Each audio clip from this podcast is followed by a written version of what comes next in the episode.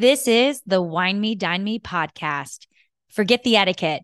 No rules, just real talk.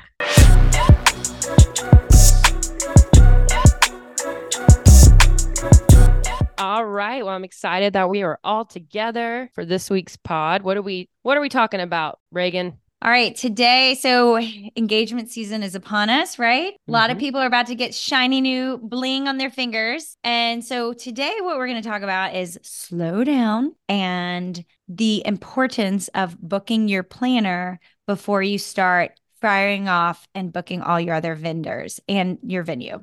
Why do you think most brides book their venue so quickly? Is it because they're excited or they just can't wait? They don't think they need a planner? What do you think the main reason is? I think it's a combination of both. I think they're really excited. They are likely off of work over the holidays. They're with their parents. Um, they have time to do some research. I think they're mostly excited, but I also think there's that stress of lack of availability and booking something right when they like you want to get something as fast as you can.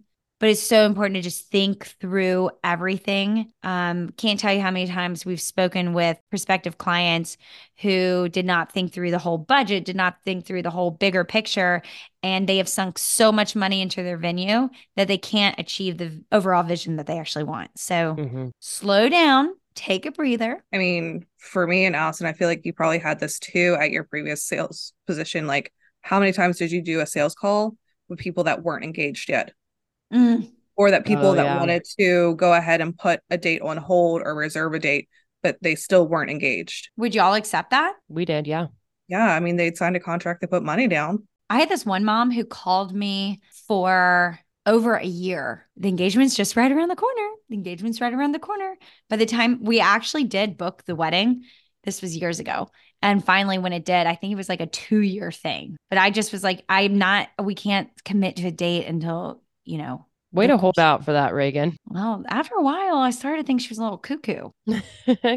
Mm, she still was. Uh yes, she was very much cuckoo. Let's talk about some of the due diligence that we do and why it is important to bring a planner in before you contract your venue. It's looking at the contract and reading every single line on it. We fell into the situation this past year with with clients that looked at the contracts, but they weren't as diligent as we felt that they should have been. And it really ended up biting some of them on the flip side. I mean, it's looking literally at how many hours you get in beforehand or you know what is load in what is load out what are those expectations or even going into more nitty gritty when you're looking at budget and what are they charging you for? What are those additional taxes or service charges or gratuity? What are they calling them? What are those percentages? You know 20% for gratuity is a lot different than 24% which we ran into with a venue this past year and we had a client not that happy but they signed the contract agreeing to it. We've also worked with some other venues where literally even if we are handling the rentals and the management of those you know these venues are still adding on their percentage as well because we're not using their in-house stuff. Um, so all of that stuff adds up greatly. The other thing is, and this kind of touches on a recent episode we had on venue coordinator versus event planner, is the venue salespeople, while they want to set you up for success they're really they're working for the venue. So they really care about their sales. They're not there to advocate for you for your vision for your budget. All of that like a planner would be. So one of the examples that we had this this past year that you were talking about rhiannon was this client came to us saying they wanted a complete ballroom transformation and they had conveyed that to the venue salesperson but the venue salesperson wanted to book the space and also didn't ask the questions of like okay let's talk about that to identify that no their standard booking window that allows you to get into the ballroom at 1 p.m on the wedding day was not Mm-hmm. adequate for their needs. And so, you know, we found ourselves in the position of, wow, okay, the venue is booked the night prior. We have to be out by 9 a.m. All of a sudden, you're we had to call the client and say, look, we contractually cannot do this transformation like you want. And Rhiannon, you and I started looking at alternative venues to suggest to the client we pulled it off but what we had to do and i was very candid with the client was we have to taper your expectations as far as what we can achieve and so the design that we will be presenting to you is only going to be possible in this very, very short window of time.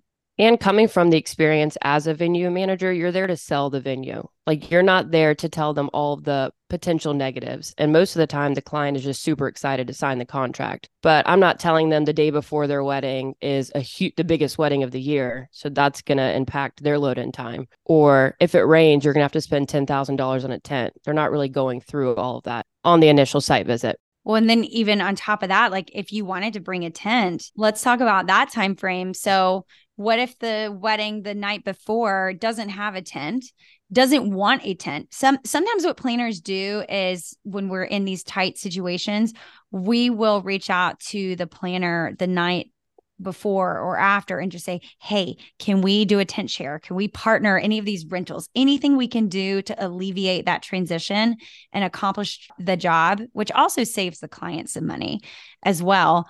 But if that person before or after you doesn't want a tent, then all of a sudden that tent's going up on that day. And then your decor people cannot start until you know three or four hours once the tent is fully installed and then you're severely limited as far mm-hmm. as what you can do decor wise so a client's not necessarily thinking through that when they're booking i was going to say we actually have a client that's going through that same exact thing this summer where literally they have a fair they they have a brunch wedding the next day and that hugely impacts load in load out what that looks like potential design because everything has to be fully removed that evening. Yeah. And we're pricing out costs of overnight crews, which sometimes it's not even possible to get an overnight mm-hmm. crew, whether the company, the tent company can even source the people or if the venue will even allow it. Sometimes it's a noise ordinance too, which we've run into. That's mm-hmm. right that actually was the venue that we were in this major time crunch. It was it was a resort so there were hotel rooms nearby. And so they had a very strict like at 9 p.m nothing can be going in and out of the loading dock. So it was uh it's interesting. We've had crews that have gone through the night before and the client pays dearly for that. It's it's pretty wild and from a food and beverage perspective, if we can sit down with the client beforehand and know exactly what they're envisioning for dinner service, maybe they're wanting wine pairings brought in from somebody special. If you're just doing your typical site visit with the venue manager, they'll say, Oh, yeah, all of these wines are included. They're really nice wines. And then you get down to the point and you're like, I don't like any of these, mm-hmm. but it's $15 per person just to change one wine. Mm-hmm. So it's yeah. just establishing their expectations ahead of time and then finding the venue that aligns perfectly. Yeah. And your planner would be able to speak to their food, uh, mm-hmm. their wine, like you're saying, and also their service capability. So, say, for example, you wanted a 500 person seated dinner. We might say this venue um, could probably do 200 very well. But if you want a reception for 500, you're better off, better off doing like a station dinner or lower your guest count because we can tell you right now a 500 person seated dinner at this venue will not be successful. Right. The other thing about your talking to your planner is, you know, you're talking through you you've done the contract review you're talking through the logistics of loading in loading out and then just like the insider tips of working there. But a planner might also be able to present another option that is just as good and you've just never heard of it before. So I think it's good to just kind of explore everything. It's, you know, you wouldn't try on just one wedding dress. You might want to try on some others because in trying on others, you may realize, okay, I really do love this original one that I fell in love with. Or maybe there's this other venue that could allow me to do more things you know, the way that we structure our booking window, we book within 12 months. And so one of the panics that people have is nothing's available, nothing's available. So one of the things that we do most often is getting creative with venues and and we work in different places the majority of the time because of this, but especially Charleston, a place that books out 18 months out. When we get inquiries for Charleston, we'll say, Have you looked at Savannah? Have you looked at this really beautiful place in the low country? Or, you know, finding them some destination that gives them all of the same feelings. Um, and then they've been really happy. Um, another nice thing is that we've worked with so many venues, so we have that relationship with them and we can vet them as well. Um, so we know how many rentals are included or what design looks best in here. And a lot of clients when they're booking the venue, they don't even know what rentals they might need, or they hear all tables and chairs are included, but then you look at their Pinterest board and it's not your typical standard table with the linen. So sometimes a venue that provides nothing is better for this client, or one that doesn't care as much about the overall aesthetic. Maybe one that just has the basic rentals is better. And then also with the relationship allows us to easily have conversations with the venue on they don't like this. Can we make something work and do this upgrade and keep the cost the same? So having that relationship we can be the middleman for them. Right. Nine times out of ten we've probably already asked them what kind of like how far we can push certain limits. And so we know the answers. Um, and then we also know the people who to ask and who not to ask at those venues and then and then decor wise you know if somebody has a lot of drapery in their presentation um we could say yeah you can't like there's one venue on Kiawah you can't install anything. Like it's a ballroom it's beautiful but you can't even put greenery on their existing light fixtures.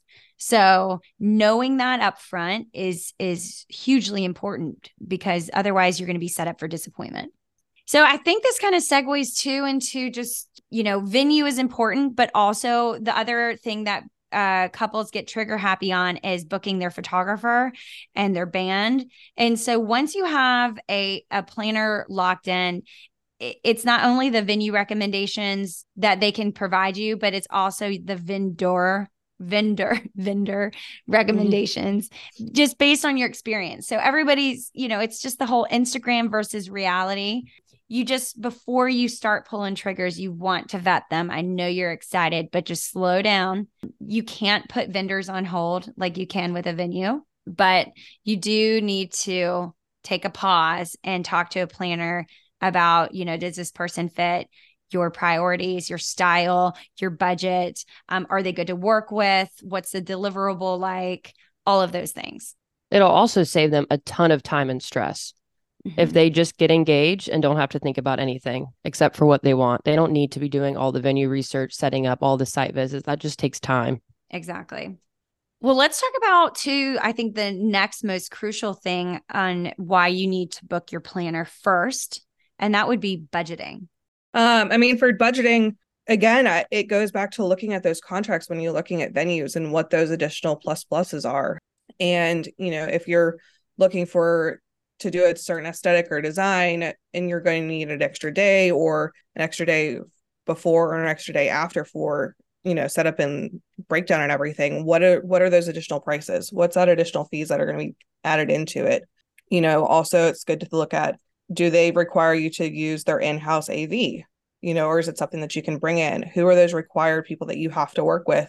And if you use someone else is there additional price added onto that?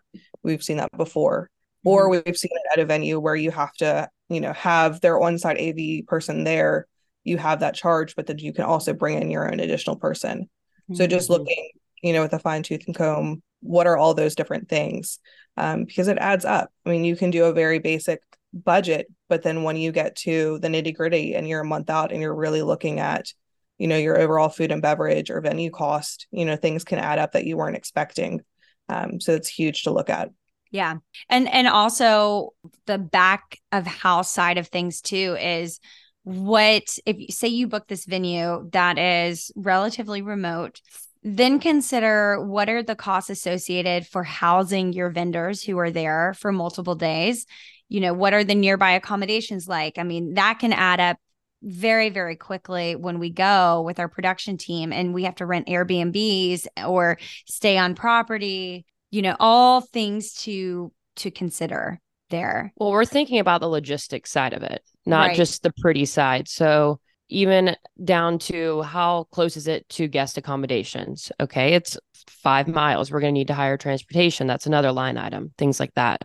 Exactly. And and the other thing is with the recommended vendors there are some incredible resorts that require you to use everyone in house and I'm a believer that you can't be the best at everything. You can't be the best at food and bev. You can't be the best at hospitality, overnight accommodations. You can't be the best at flowers.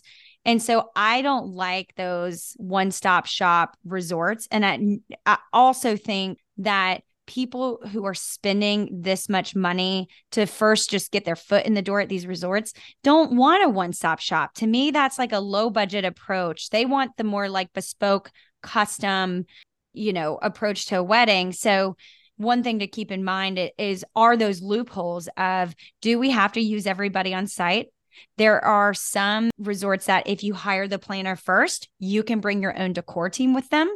I've had calls with clients who are shopping at some of these venues that have those loopholes and I'm like, pump the brakes. Let's let's get on board together first and then we can bring in your decor team. Otherwise, you're locked in with their in-house people who may or may not be capable of achieving your vision. Yeah, that's a selling technique. I mean, they're just looping you in like, oh, your cake's included. Well, what does the cake look like? Is it the design you want or is it just a basic white, practically a sheet cake? Exactly. Um, and when you provide so much and so many different services, one of those elements is going to fail because you're not focused on one thing, which should be just the venue. Right. And and the way we do weddings is we have our preferred people, but based on every single client, we're custom mixing their vendor list every single time. So it's never a one stop shop. Let's talk about capacity and guest list and budget. It all kind of rolls in together. I mean, how many times I feel like we've all had this experience where a client comes in with like 400 people and they say, oh, it'll fit perfectly in here. And we can just tell from experience, the design eye, everything, the max is like 150. So we can show venues that are going to do wonders to your guest count, not make it too tight. Do you want a big dance floor? Let's see where we put it, where we can have space for that, things like that. You know, because the some- venue is going to say we can book 200 just to get you in. Exactly. And then you're like, wait a minute, does that include a stage? No. Does it include a dance floor? No. Does it include space inside the room for bars? No. You know, they don't actually, care how tight it is. No, no, not at all. So that, yeah, that's crucial. And then sometimes beyond that, th- there's some venues that say like no more than 200 people, regardless if they can fit it or not. So if your guest list is looking like 300 or more, you've got no business even looking at that place. Like there's some venues here that are massive right. and they'll say, oh, 50, 50 people in here is perfect when really their lowest should be 300. Right. So uh, it, it allows you having your planner on the front end allows you to have just that very well-rounded conversation about budget, which inevitably makes you think about your guest count. Your guest count is your greatest driver of the budget. So we, when we're building budgets, we really look at that per person price point on almost every single line item. And, and that's your variable you know, I feel like once you get, you know, below a certain number, like maybe, I don't know, below 100 or 75 people, the guest count doesn't really impact your budget as much because you're hitting those minimums. So, but once you get into more volume, that guest count really can can influence things. I guess the last thing that is good to talk through, and this is also where your planner is an advocate for you and the overall experience versus the venue planner or the venue coordinator who's just selling the venue, is let's beyond the decor and the logistics, talking about the guest experience as it pertains to that venue is super important. I mean, I look at how far is the airport? Where are there Ubers available? Where are accommodations? What's the price point for those accommodations?